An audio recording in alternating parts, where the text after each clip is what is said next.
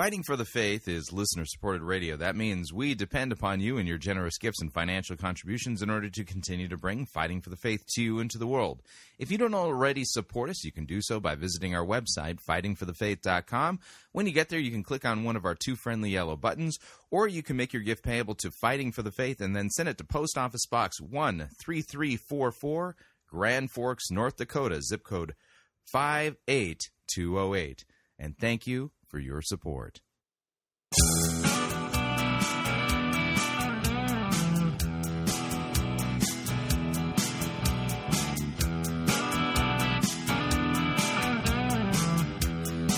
It's time for another edition of Fighting for the Faith, Wednesday, August 12th, 2015.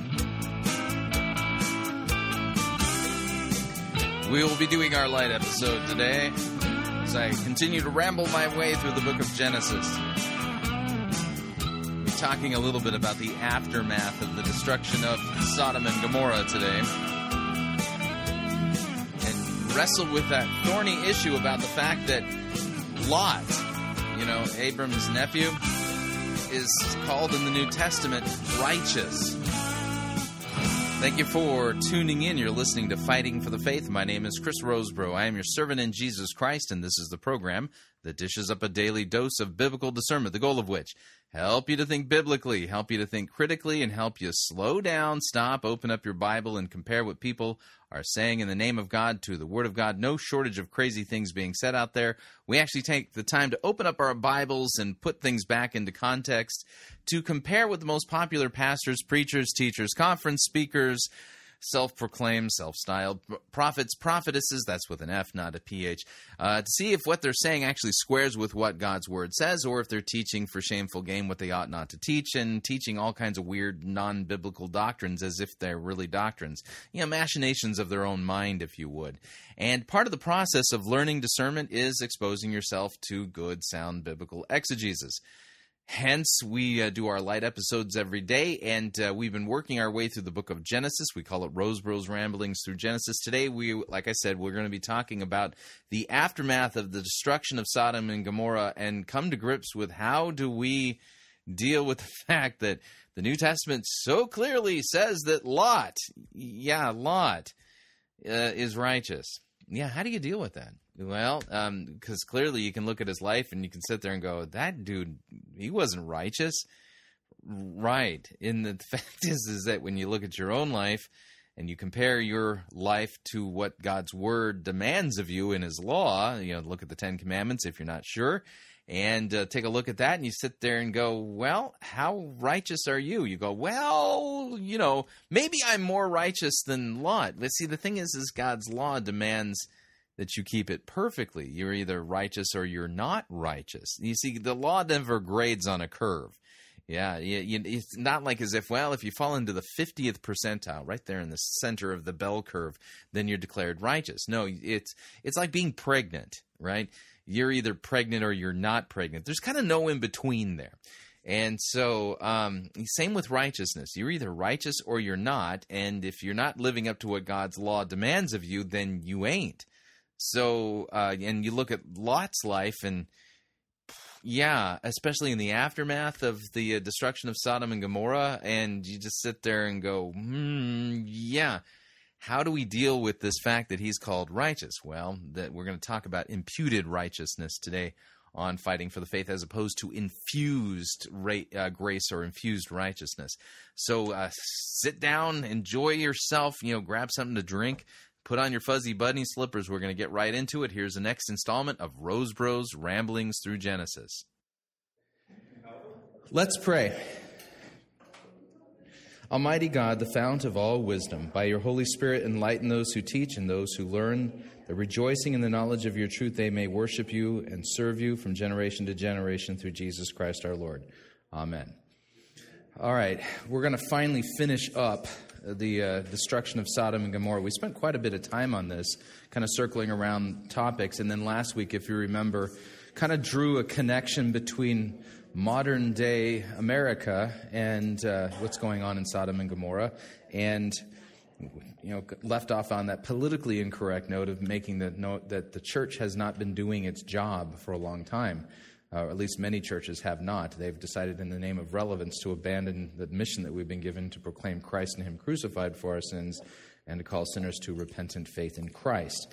As a result of it, the culture, which is full of people who are unbelievers, they are not going to bear the fruit of the Spirit in their lives because that's what unbelievers do. Remember our text this morning, apart from me you can do nothing. We cannot expect virtue and godliness to be the predominant feel of the culture if the culture is outside of Christ. That's why if you really want to quote-unquote make a difference in the world, which is what a lot of people think the gospel is now, Jesus came to make a difference. Well, Hitler made a difference.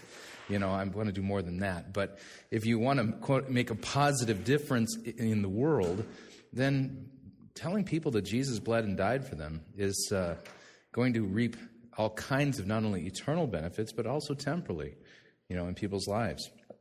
So we're going to continue. We're in Genesis chapter 19. 23 is where I'm at. I'll read a little bit, and we'll go from there, and you can always ask questions along the way. The sun had risen on the earth when Lot came to Zoar. Then the Lord rained on Sodom and Gomorrah sulfur and fire from the Lord out of heaven. And he overthrew those cities and all the valley, all the inhabitants of the cities, and what grew on the ground. But Lot's wife behind him looked back, and she became a pillar of salt. So tragic. And Abraham went early in the morning to the place where he had stood before the Lord. Notice capital L, capital O, capital R, capital D. That's the Tetragrammaton, the divine name, Yahweh. And he looked down toward Sodom and Gomorrah and toward all the land of the valley, and he looked, and behold, the smoke of the land went up like the smoke of a furnace. It's not a lot, but we all know what we're talking about here. We've all seen the smoke rising from a raging fire, And so in this particular case, we're talking about 4-5 cities wiped off the face of the earth, and the smoke rising up. It's just. So it was that when God destroyed the cities of the valley, God remembered Abraham and sent Lot out of the midst of the overthrow when he overthrew the cities in which Lot had lived. So there we got God again remembering. It's an important theme in Scripture is God's remembering. And this is why in the Lord's Supper, you got to remember that God's remembering too. It's not just us thinking hard, Jesus died, but God is remembering Christ's sufferings and death on our behalf and remembering that we are in Christ so that we are not swept away in His wrath. Now, this is where the story gets a little bit awkward. This is not a fun story. I've never seen this next one used in a flannel graph in a Sunday school. Does anyone remember the flannel graphs in Sunday school? Do they use those here? Yeah. So, yeah, this is not one of those ones that they depict on the flannel graph, but it's in here, okay? So we're going to have to deal with this appropriately. Now, keep in mind, we read last week that Lot had herdsmen. He was a very wealthy man. He has literally come out of Sodom and Gomorrah with the clothes on his back and his life. That's all he has. His wife is gone, and this kind of hints at some kind of major, post-traumatic stress disorder, something to that effect. And the reason why is because what follows next is not even rational. It's just not. And we'll kind of get there, but let me read. Now, Lot went up out of Zoar, and he lived in the hills with his 2 daughters, for he was afraid to live in Zoar. So Lot gets out of Sodom and Gomorrah, and Zoar was one of these towns that God was originally going to destroy. It's originally going to destroy Zoar. But because that was the place where he begged that he could flee to rather than the hills, God did not overthrow Zoar. Zoar survived, and now Lot is there at Zoar, and he's terrified. He's really shaking in his boots. He's not about to hang out in Zoar, for fear that that place is going to be overthrown and for fear of the wickedness of these people. So he separates himself, but listen to what is going on in the minds of Lot and his daughters. The firstborn said to the younger, "Our father is old, and there's not a man on earth to come into us after the manner of all the earth." What are you talking about? This is crazy talk. They just left Zoar, and somehow they're acting like it's the end of the world. There's nobody left on the earth. This is not rational, what we're hearing here. This is like post-traumatic stress disorder working from an irrational, something cracked here. I took it as if a woman, her husband died or whatever, she had to go and be with her brother-in-law or her brothers that they could take care of her. No. No, this is not that kind of marriage. That's not what this is referring to. And the type of marriage you're talking about is in the Old Testament, and it's never a father with a daughter or father with a daughter-in-law. But look what it says. And there's not a man on earth. The Hebrew's clear on this. There's not a man on earth. There's nobody on the planet to come into us. They think that they're like the sole survivors of the apocalypse or something. That's the way they're talking. Clearly, all this fresh air out in the mountains has gotten to their heads. Something ain't right. Our father's old. There's not a man on earth to come into us after the manner of all the earth. Come, let us make our father drink wine. We will lie with him, that we may preserve offspring from our father. So they made their father drink wine that night. And the firstborn went in and lay with her father, and he did not know when she lay down or when she arose. This is awful. Next day, firstborn said to the younger, "Behold, I lay last night with my father. Let us make him drink wine tonight also. Then you go in and lie with him, that we may preserve offspring from our father." So they made their father drink wine that night also, and the younger arose and lay with him, and he did not know when she lay down or when she arose. Both daughters of Lot became pregnant by their father. If they thought there was nobody else on the face of the planet, where'd they get the wine? They probably got the provisions from Zoar, brought them with them. So they're not thinking straight. Something's really screwy going on here, and this is a terrible, terrible, grievous sin that they have fallen into. And notice the way the story is told is that Lot really is not culpable about what's going on here, except for the fact that he was listening to his daughters as far as, "Keep drinking, Dad, keep drinking." Right? I think they've gone insane because of what they experienced. Yeah, I see that when you read the commentaries on this, and even Luther, everybody kind of agrees this may, in fact, be some kind of post-destruction of Sodom and Gomorrah. The event itself was such a huge thing that they've got some kind of weird survival mentality going on here. This is not healthy thinking. This is not sane thinking. This is weird. Well, have those daughters lived in Sodom? Oh, yeah. So, there again, it is very weird. However, that may not have sounded as strange to them, having seen so much perversion. Yeah, right. Yeah. But their reasoning is totally off. It's like, we're the only people alive on the whole planet. Yeah. God was going to give them to the men. Yeah, no, see. And this kind of shows you that even believers can really fall into grievous sins. It's not that they don't trust in the promises of God. It's not that they don't believe God. And Scripture is in the New Testament is very clear that Lot is righteous. Yeah. So, but it's clearly not because he was a righteous dude, right? Lot is righteous because he, like us, is declared righteous. Does that make sense? Let's talk about that for a little bit here.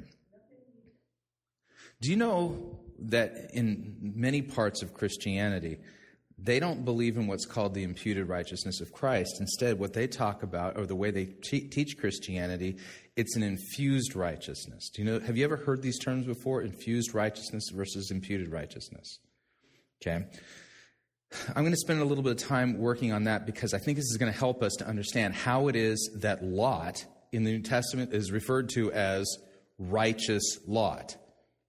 This, I mean, seriously, what is going on? How can this guy be righteous, right? It's a scandal. And that's really kind of the thing. It really is a scandal. So let me pull my whiteboard up real quick here. And we're going to draw a line. We're going to call this one over here infused righteousness. And this one is going to be imputed. Here's how infused righteousness technically works. A great example of infused righteousness, at least a theological system that embraces this concept, would be Rome. So the idea is that you're born, each and every one of you, is born with the darkness, the blackness of original sin on your soul. And to which we'd say, well, that's kind of right. And so you're baptized, and that baptism washes away all of your sins and original sin and the blackness of original sin. And now it's up to you to make sure that your garments stay clean. Does that make sense? The idea in their system is that in their way of thinking, you know, what happens every week, every Sunday at a Catholic church is called the Mass. It's actually called the sacrifice of the Mass. The idea is that grace in their system is like jet fuel. And here's what you do. You go to church, to the sacrifice of the Mass, and you get your stock of grace, which is going to empower your life to mortify your sinful flesh and to curb sin out of your life. And then if you commit any venial sins along the way, those can be forgiven, but a mortal sin is a sin that knocks you out of the game altogether. You're going to hell if you die in a mortal sin. So then you kind of have to go through the whole, you have to be, you know, forgiven and restored and things like that. And so every week you have these little sins that you're doing, and you go to the Mass in order to get your jet fuel, which fuels it so that you can curb the sin out of your life. And the idea is that if you don't want to go to purgatory, you have to really get serious about becoming perfect, because you can't go to heaven directly after you die if you die and your soul is still, you still haven't purged all the sin out of your life.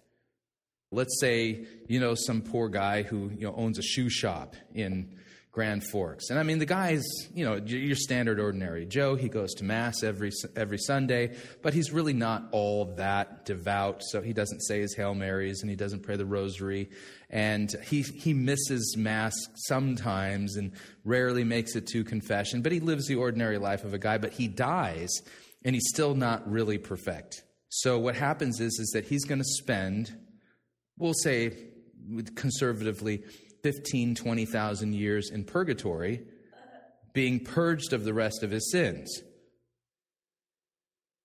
And purgatory, by the way, is described much like hell, flames of fire and things like that, because you can't enter God's presence in the heavenly kingdom if you have any sin on you. So that has to be purged off you in the fires of purgatory. I'm not making this up. One of the ideas behind the indulgences, you remember the time of the Reformation, the story of Luther. Luther, the 95 Theses, is written against indulgences, and one of the practices of indulgences, and this is how Tetzel would talk. He'd say that when the coin in the coffer clings, a soul from purgatory springs. Apparently, the Pope at the time, when they were raising the funds to build St. Peter's in Rome, this is the time of the Reformation, the Pope was offering a plenary indulgence where you can purchase the freedom of your dead relatives in purgatory. There's your grandma. She's in the flames of purgatory saying, please spare me from these fires. I'm in agony. Please, please buy an indulgence. Who of you would keep your grandmother in purgatory when right now you can spring her out? If only you would just buy this indulgence. An opportunity like this doesn't even come around once in a lifetime. Of course, part of the 95 Theses is that Luther argued is that if the Pope has the ability, the authority to actually spring people out of purgatory, Why doesn't he, in his mercy, free everybody? Free of charge. Exactly. Can't do that. So the idea here is what we're describing is a theological system that is about infused righteousness. Righteousness is something, you have grace that's infused into your life, and it's up to you to really clean up your act and make yourself righteous, because what God has done by dying on the cross is give you the opportunity to earn your way into heaven. Any of you play golf? No one's a golfer here? Yeah, rarely. Okay, in golf, there's this, it's not a rule, it's actually against the rules, but there's this thing called a mulligan. Okay, you've heard of a mulligan? So what happens is you get up to the tee box, and of course golf looks simple, but it's not. I mean, the ball isn't moving. It's not like they're pitching it at you. It's sitting there on a tee. All you got to do is hit it from there down there. No problemo. The problem is that if you don't get your mechanics right, you're going to hit that ball and it's got a lot of spin on it after it leaves the club head, and it's going to fly off and slice into the woods. And it's a terrible thing when that happens. So if you're on the tee box and you slice one into the woods, if you have merciful friends who will allow you to bend the rules a little bit, they'll say, why don't you go ahead and re-tee that? We'll give you a mulligan. A mulligan is like a do-over, but it's really technically against the rules. If you're getting a mulligan, whose responsibility is it to make sure that you hit it right the second time? Yours. Here's the idea. Now, there are, no joke, evangelical pastors who I've reviewed who talk about this. They talk about the gospel as, the gospel is the good news that Jesus is giving you a do-over. So God's going to give me another chance to get it right. Good luck. I've already messed that one up. It doesn't matter if God gave you 1,000,000 do-overs. You still wouldn't get it right. So the idea in theological systems where it's about the do-over or about God giving you the opportunity for you to purge the sin out of your life so that you can make yourself worthy to either go to heaven or avoid purgatory, things like that, right? That's all this idea of infused righteousness or infused grace. Grace becomes the fuel for you to curb out the sin in your life so that you make yourself worthy to go to heaven. Doesn't sound like much of a great deal, does it? There isn't much difference between what you just described in Rome versus historic Lutheran or Protestant pietism, legalism, except without purgatory. Yeah, that's right. Many strains of pietism in Protestantism is a lot like Roman Catholicism without the pretty liturgy and without purgatory. But it's still pretty much the same idea. You know, Jesus is giving you the opportunity to get your life together and get your act clean so that you can earn your way to heaven. That's not the gospel. It's not the gospel. There's such thing as moral sins. Doesn't that kind of mean like Jesus' sacrifice wasn't good enough to cleanse all sins? Yeah, see, that's the question. When you start talking about mortal and venial sins, you got a problem, because you're right. All of a sudden, it does some weird things with the atonement. Rather than Christ dying for the sins of the whole world and every sin, well, if you can commit a mortal sin and that throws you out of the kingdom, then Christ really didn't truly die for that sin, did he? You've kind of put your finger on one of the issues. Here's where the Lutherans make the claim, and I think they're right. The Lutherans make the claim that there are only two religions in the world. There are really, truly only two. There is one religion that takes on many forms, but at the end of the day, each of those different forms or manifestations all are part of the same religion. And that one religion is the religion that says, if you want to go to heaven, then you have to earn it. You have to merit it. And you merit it either through your sanctification, your good works, or curbing the sin out of your life. But one thing's for sure: bad people don't go to heaven. So you gotta become good. Does that make sense? The other religion says that you are by nature sinful. Sin is not something that's punctiliar. Punctiliar means is that you're not a sinner because you sin. Sin is a condition that manifests itself in many different ways. So when you commit a sin, you prove that you are a sinner. Does that make sense? So you can't somehow say, I've stopped sinning, therefore I'm no longer a sinner. Does that make sense? Okay, let's say I'm going to wave my magic wand, okay? I wave my magic wand, and as of this moment, until the moment you die, you will never sin again. Suspend your disbelief. I wait. This is a bamboo stylus. It has some major power to it. I'm waving my bamboo stylus. You will not sin from this moment on until the day you die. Are you still a sinner? Yes, you are. Whether you sin or not, you are still a sinner. This is why in our confession, we confess that we are by nature sinful and unclean. Therefore, in order to be saved, God has to save you 100%. He has to raise you from the dead, and He has to supply the righteousness that is lacking for you to be saved. In one system, it's merited. Salvation is merited. In the other system, salvation is granted purely by God's grace as a gift. Infused is you earning it by becoming righteous. Now, we're going to spend a little bit of time in some texts so that we can make sure that we understand where Scripture is coming from. Because here we've got this scandalous story, and yet the New Testament obnoxiously keeps saying that Lot is righteous. How can this be? Lord, protect us from such evils as what Lot went through, right? Romans 3. We've gone over this text a couple of times, but I want to go back over this with the view of imputed righteousness so you can see what's going on. Romans 3, verse 9 is where we'll start. Here's what it says. What then? Are we Jews any better off? No, not at all. For we have already charged that all, both Jews and Greeks, they are under sin. As it is written, none is righteous. No, not one. Anyone here righteous? I'm not. No one understands. No one seeks for God. All have turned aside. Together they have become worthless. No one does good, not even one. Their throat is an open grave.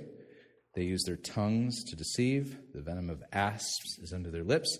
Their mouth is full of curses and bitterness. Their feet are swift to shed blood. In their paths are ruin and misery. The way of peace they have not known. There is no fear of God before their eyes. Now, that's each and every one of us before Christ has literally regenerated us and raised us from the dead. Now we know that whatever the law says, it speaks to those who are under the law so that every mouth may be stopped and the whole world may be held accountable to God. For by works of the law, no human being will be justified in his sight, since through the law comes the knowledge of sin. Now the important word here is justified. Does anyone remember last time we went through this passage what justified means? Just as if I never sinned. That's a good way to put it. I learned that in confirmation. Yes, it is. That's a good way to describe that. That's actually a description, not a definition, but you're right. It's just as if I've never sinned is a good way to describe what this word means. But let's talk about what the word itself means from the Greek. Does anyone remember what that is? Faith? Okay. I've opened this up. The Greek word is dikaiao. And I'm going to show you something here. This is important.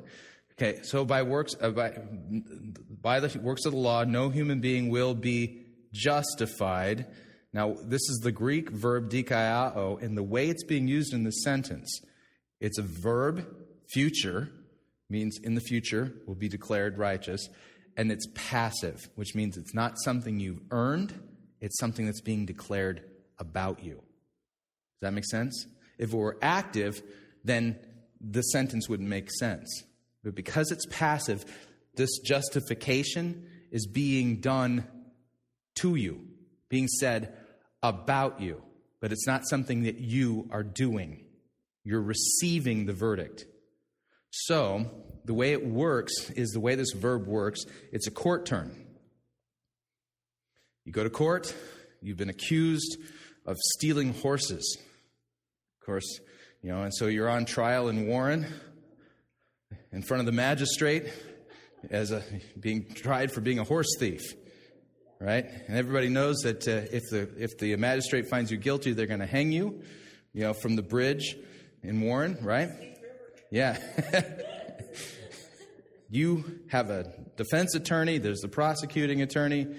Mr. Magistrate, I did not steal those horses. The guy says, no, you did steal those horses. And then, wouldn't you know it, right in the middle of the trial, somebody shows up with the horses. And they had just been lost. And it's true, you did not steal them. Whew. What happens is, because the evidence shows that you did not steal the horses, the magistrate puts the gavel down. And if this were the ancient world, he would say, dikaiao, declared not guilty, righteous. You're righteous. That's what he would say. All right, we're going to pause right there, pay some bills. If you'd like to email me regarding anything you've heard on this edition or any previous editions of Fighting for the Faith, you can do so. My email address is talkback@fightingforthefaith.com, or you can subscribe on Facebook, facebook.com/Pirate Christian. Follow me on Twitter. My name there, @Pirate Christian. Quick break. When we come back, the balance of today's Rosebrough's ramblings through Genesis as we deal with the aftermath of the destruction of Sodom and Gomorrah. Stay tuned. Don't want to miss it. We'll be right back.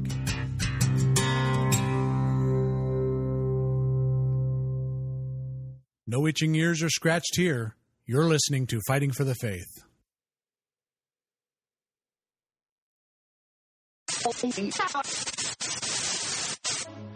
You're listening to Pirate Christian Radio. We'll be taking your false doctrine now.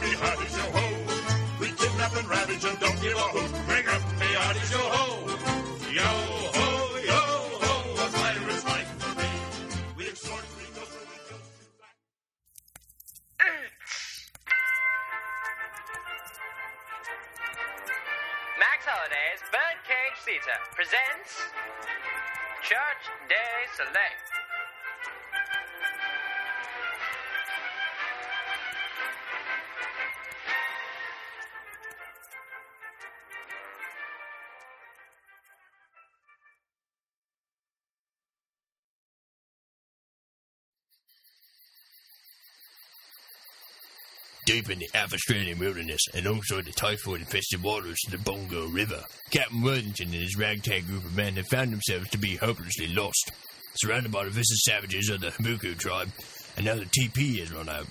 It's been 27 days without food, and Private Jenkins doesn't count. Oh, do shut up, Nigel! We don't need you narrating every little thing that goes on. It's bad enough already. We don't need you reminding everyone about it. Sorry. Now, gentlemen, the hour is dire. There's not much hope of us getting out of this predicament with our lives or sanity. What are we going to do, Captain? Well, we can do one of two things. We can either die in a blaze of glory, charging the Habuku tribe in battle, or sit on the riverbank saying to ourselves, oh, mommy, mommy, please make the bad people go away. I vote for the second one. Shut the noise, you pansy! Now, Captain, I have an idea that might just save our hides from the impending doom on the other side of the tree line. Well, out with it, man. Out with it. I happen to have in my possession a copy of Zondervan's latest book, The Grimoire of Modern Prayer. Well, that's excellent news. We have TP again. Huzzah! Woo-hoo. No, we're not using it for that. Then what exactly are we using it for? It says this. With this volume, you can command and control the very will of God with relative ease. Oh. Are you sure we can do that? Well, the book says we can. Is there any proof? Well, Stephen Furtick did write the introduction where he explains how it's changed his life. Well, how does it work? Simple. We can choose from any one of these prayers. Captain Worthington, Habuku tribe, reporting? Blasted! Perkins, get your act together and start reading from the book. It's our only chance. I don't know which one to read first. Which ones do you have to choose from? Well, there's the Scenting Prayer, the Circle Maker Prayer, the Prayer of Jabez. The circle one. Let's go with that one. Okay, the book says to draw a circle around what you're praying for. Well, that's us. Quick, men, draw a circle in the dirt around us. Step 2, begin to pray for whatever it is that you're in need of. I really want a Ferrari. A Ferrari. You nitwit, we need protection. Now pray, audaciously. Oh, Lord, we are not going to leave this circle until you rescue us from our enemies. Amen. They got Nigel! Are you sure? Pretty sure. Unless he can breathe without his head being attached to his neck. Oh, dear. Well, there goes our narrator. What are we going to do, sir? Well, the circle prayer didn't work, so let's try something else. Perkins! Working on it, sir. I think I got it. I don't believe it, sir. The Habuku Drive, they now have catapults. Jumping Jehoshaphat. This next prayer had better work, Perkins. This one will work. It's the Sun, Sand, Snow prayer. What good will that do? It's in the middle of the night. Doesn't matter what you think. This is sure to work. We just have to have audacious enough faith to ask God for the impossible. You heard the man. Get praying. I still want a Ferrari, a pet raptor, no debts, and better sex. You're just not getting this, are you? Captain, they now have cannons! Well, this is impossible! Oh, no.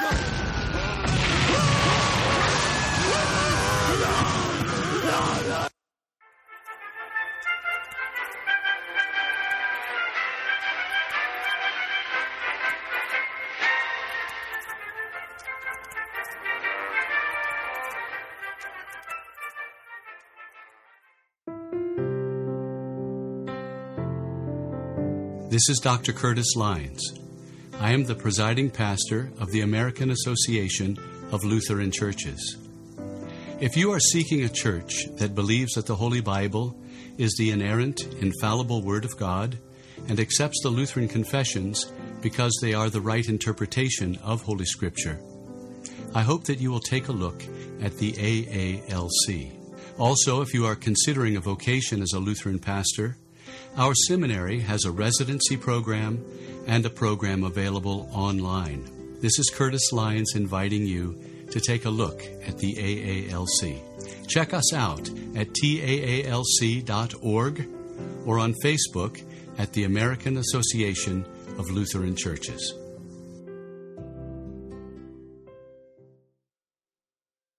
Hi, Chris Rosebrough here to talk about our longtime featured advertiser, Cheapo Air. Doesn't matter if you're traveling for business reasons or for pleasure.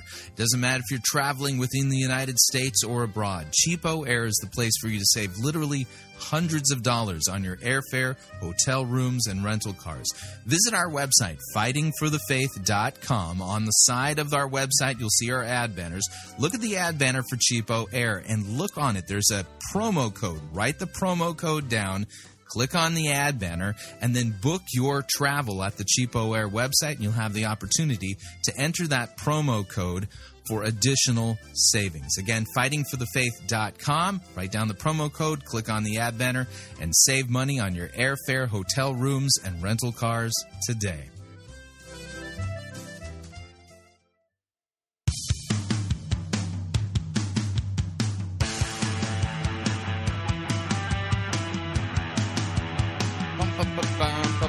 All right, we're back.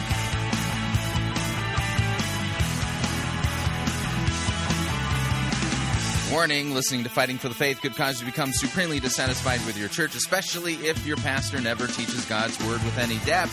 Or worse, he's preaching that the gospel is a second chance or a mulligan. Just a reminder, Fighting for the Faith is listener-supported radio. That means we depend upon you and your generous gifts and financial contributions in order to continue to bring Fighting for the Faith to you into the world, and you can partner with us by visiting our website, fightingforthefaith.com. When you get there, you'll see our two friendly yellow buttons. One says donate, the other says join our crew. When you join our crew, you're signing up to automatically contribute $8.95 every month to the ongoing work and mission of Fighting for the Faith and Pirate Christian Radio. That's a great way to support us. Of course, if you would like to specify the amount that you would like to contribute, you could do so by clicking on the donate button, or you can make your gift payable to Fighting for the Faith, and then send it to Post Office Box 13344, Grand Forks, North Dakota, zip code 58208. Let me thank you for your support. We truly cannot do what we are doing here without it. Here is the balance of today's Rosebro's Ramblings Through Genesis as we talk about the aftermath of the destruction of Sodom and Gomorrah, and how do we reconcile this idea that Lot in the New Testament is called righteous. Here we go. So what's going on here in this text then? For by works of the law, no human being will be declared not guilty, declared righteous. For by works of the law, no human being will be declared righteous in his sight, since through the law comes the knowledge of sin. In other words, the other system is totally wrong. And the reason why the other system is totally wrong is because they believe that God's grace just gets you in, and it's up to you by keeping the law and doing good works to earn your way to heaven. But it says, by works of the law, no human being will be declared righteous in God's sight. Law was never given for you to climb the ladder into heaven and make yourself worthy before God. The purpose of the law was to show you that you don't measure up, that you are guilty. The law says guilty, but the gospel says not guilty, for the sake of Christ. And here's why. But now, the righteousness of God, Dikaiosune Theou, this of God is a possessive genitive. Whose righteousness is this? It's God's. It's not yours. But the righteousness of God has been manifested, or you could say revealed. Notice what it says, apart from the law. Although the law and the prophets, they bear witness to it, the righteousness of God that is through faith in Jesus Christ. Whose righteousness is it? God's. Who's it given to? It's given to those who have faith in Jesus Christ, for all who believe. There is no distinction. All have sinned and fall short of the glory of God, and are, there's that word again, declared righteous, justified by His grace as a gift, through faith, through the redemption that is in Christ Jesus, whom God put forward as a propitiation by His blood to be received by faith. This was to show God's righteousness because in His divine forbearance He had passed over former sins. It was to show His righteousness at the present time so that He might be just and the justifier of the one who has faith in Jesus. So what then becomes of our boasting? It's out the window. It's excluded by what kind of law? By a law of works? No, but by the law of faith. For we hold that one is justified, there it is again, not guilty, by faith, apart. Notice what it says. Apart from works of the law. Works of the law have zero bearing on your righteousness by faith. Is God the God of the Jews only? Is He not the God of the Gentiles also? Yes, of the Gentiles.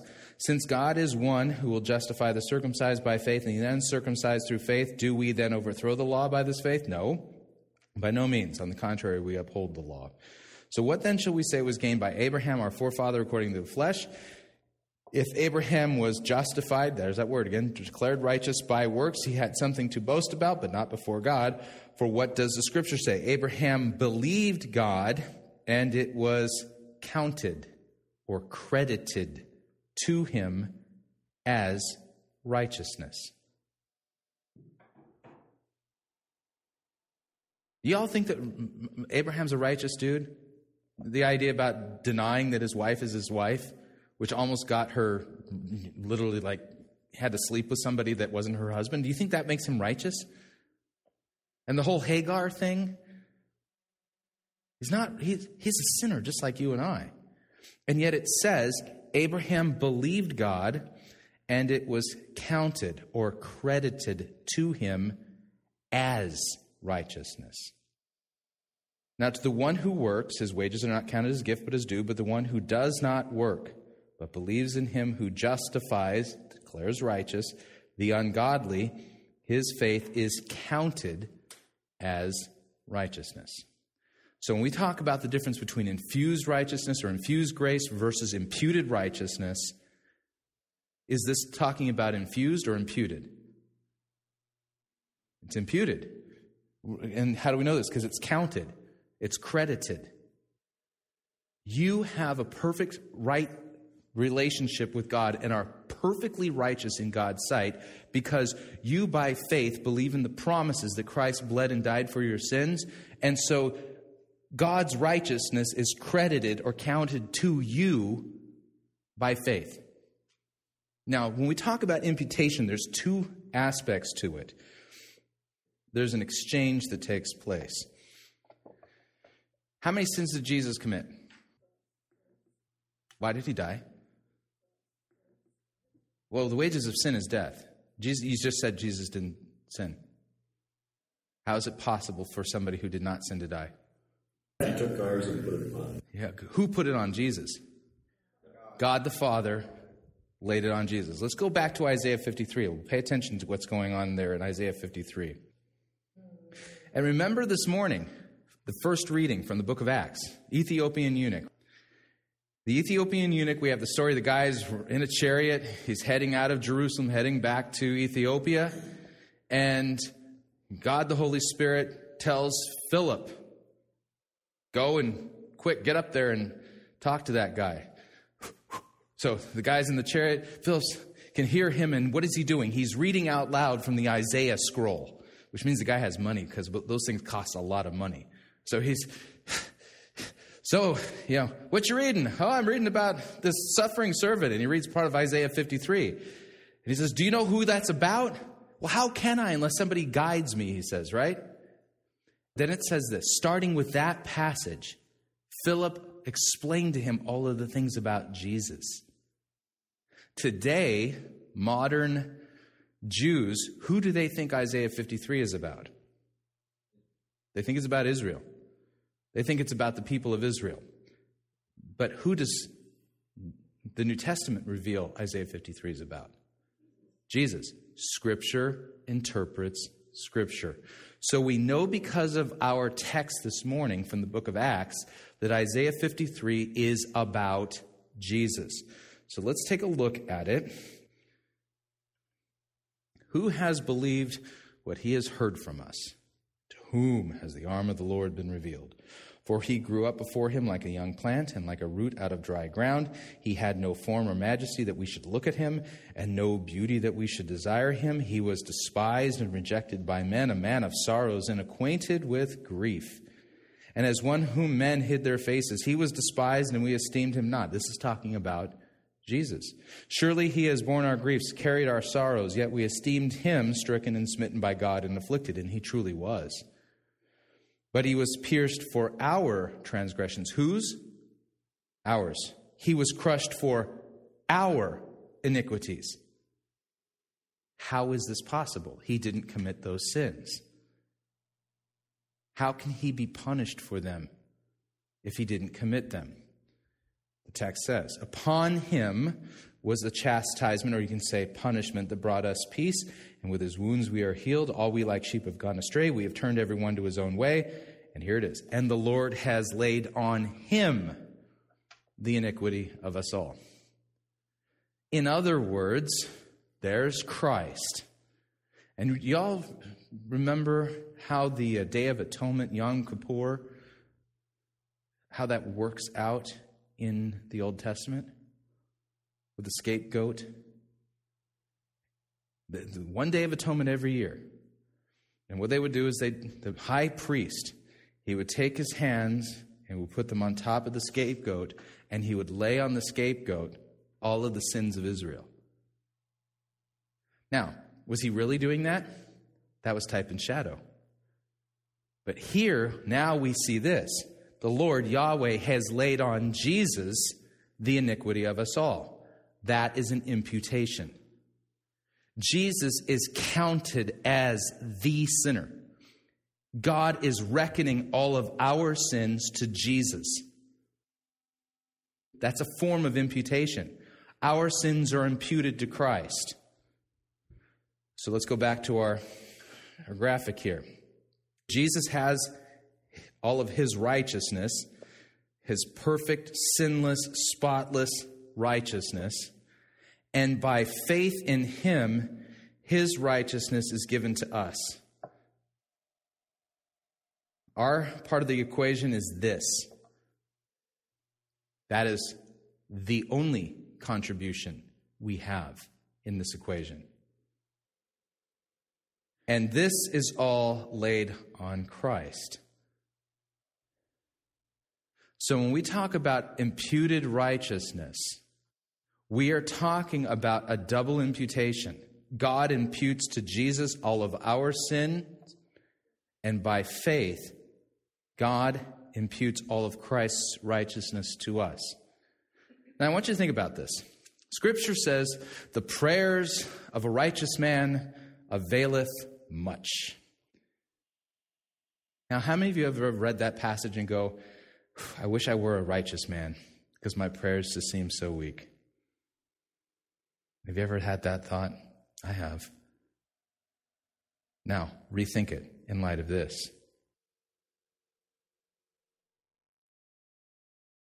You are righteous. You have been declared righteous. You are clothed in Christ's perfect, sinless righteousness by faith.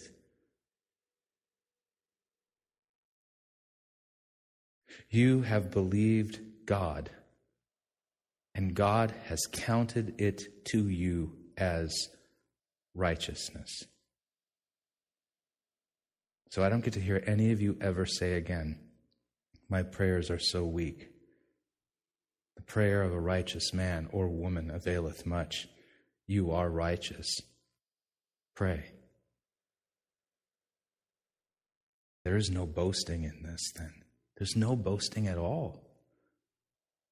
We're all beggars. That's what we all are. Naked, bruised, bleeding, shameful, dirty. And Christ has taken all of that upon himself. Now let me show you another passage, just so you don't think I'm making this up. This is one of those things that it just sounds way too good to be true. Could it possibly be? Yeah, it can be. Philippians chapter 3. And by the way, if you ever want to kind of remember major passages that deal with the gospel, Romans 3, Galatians 3, Philippians 3.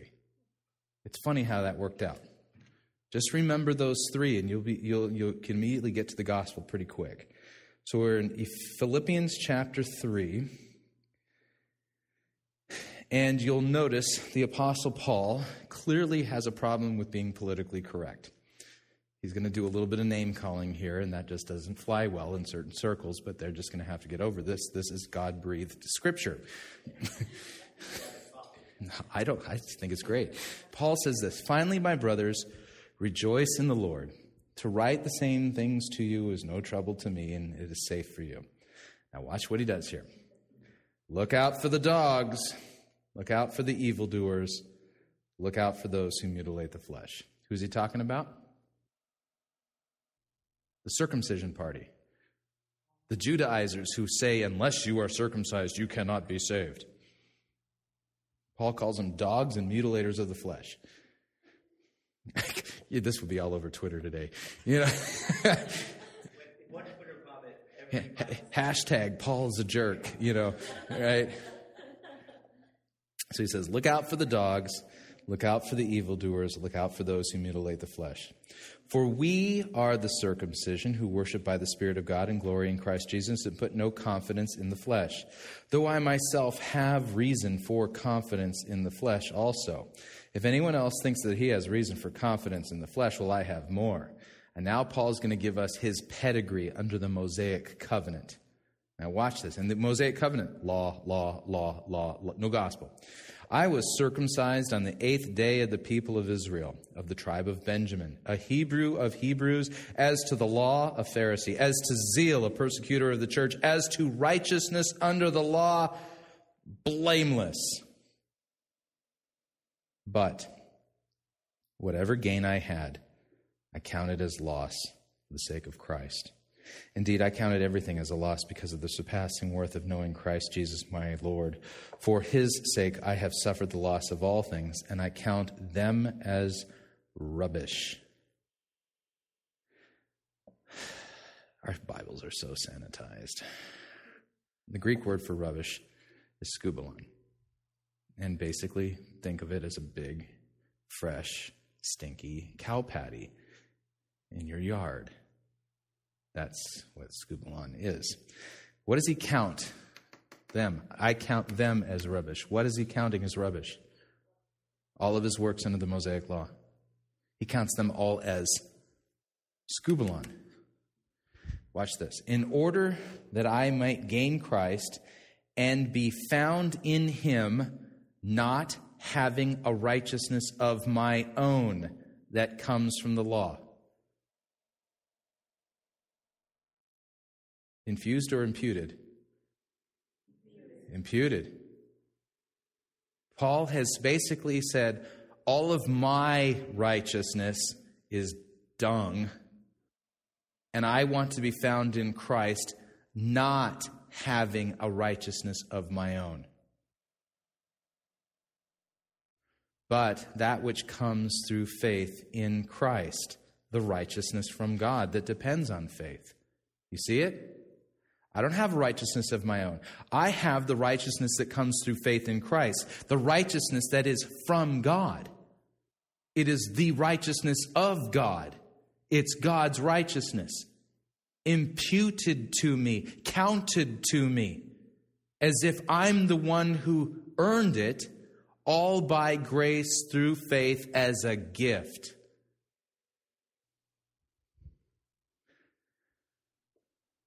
You don't need a mulligan. You'd mess it up if you were given it. Christ knew that. So Christ didn't give you a mulligan. Here's the analogy. Y'all, you're not familiar with golf courses, but in New York, there is a golf course called Bethpage Black, and they play the U.S. Open there from time to time, and it is epically difficult. It's so difficult that somebody who is not a professional, who's a scratch golfer, that means they don't have a handicap, if they were to play Bethpage Black, they'd be lucky if they were able to get off the golf course 12, 14 over. They'd be shooting in the 80s. It's that hard of a course. Okay, so here's how the metaphor would work. Rather than a mulligan, here's the idea. You have one chance to earn your salvation, and here's what you need to do. You have to play Bethpage Black. From the professionals' tees, with a 40-mile-an-hour wind, and lightning and thunder going on at the same time, and the devil is going to not be cheering for you. He and all of his demons are going to be on the side of the golf course, in your gallery, screaming at your face to make it so you can't focus. And if you don't score par or better, you're going to hell.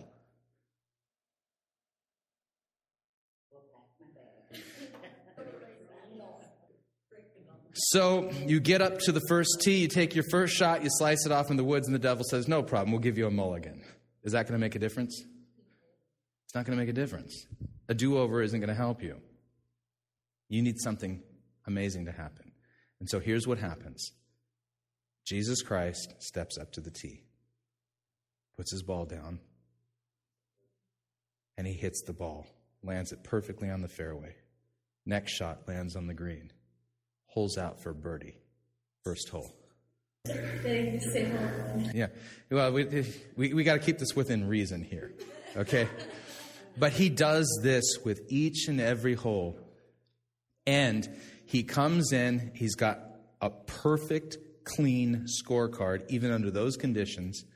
And here's what he does. He says, give me your card.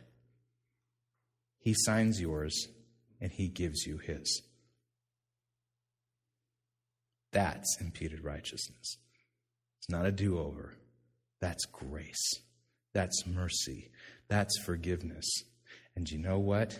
Nobody can take that out of your hands. That's what's given to you in the waters of your baptism.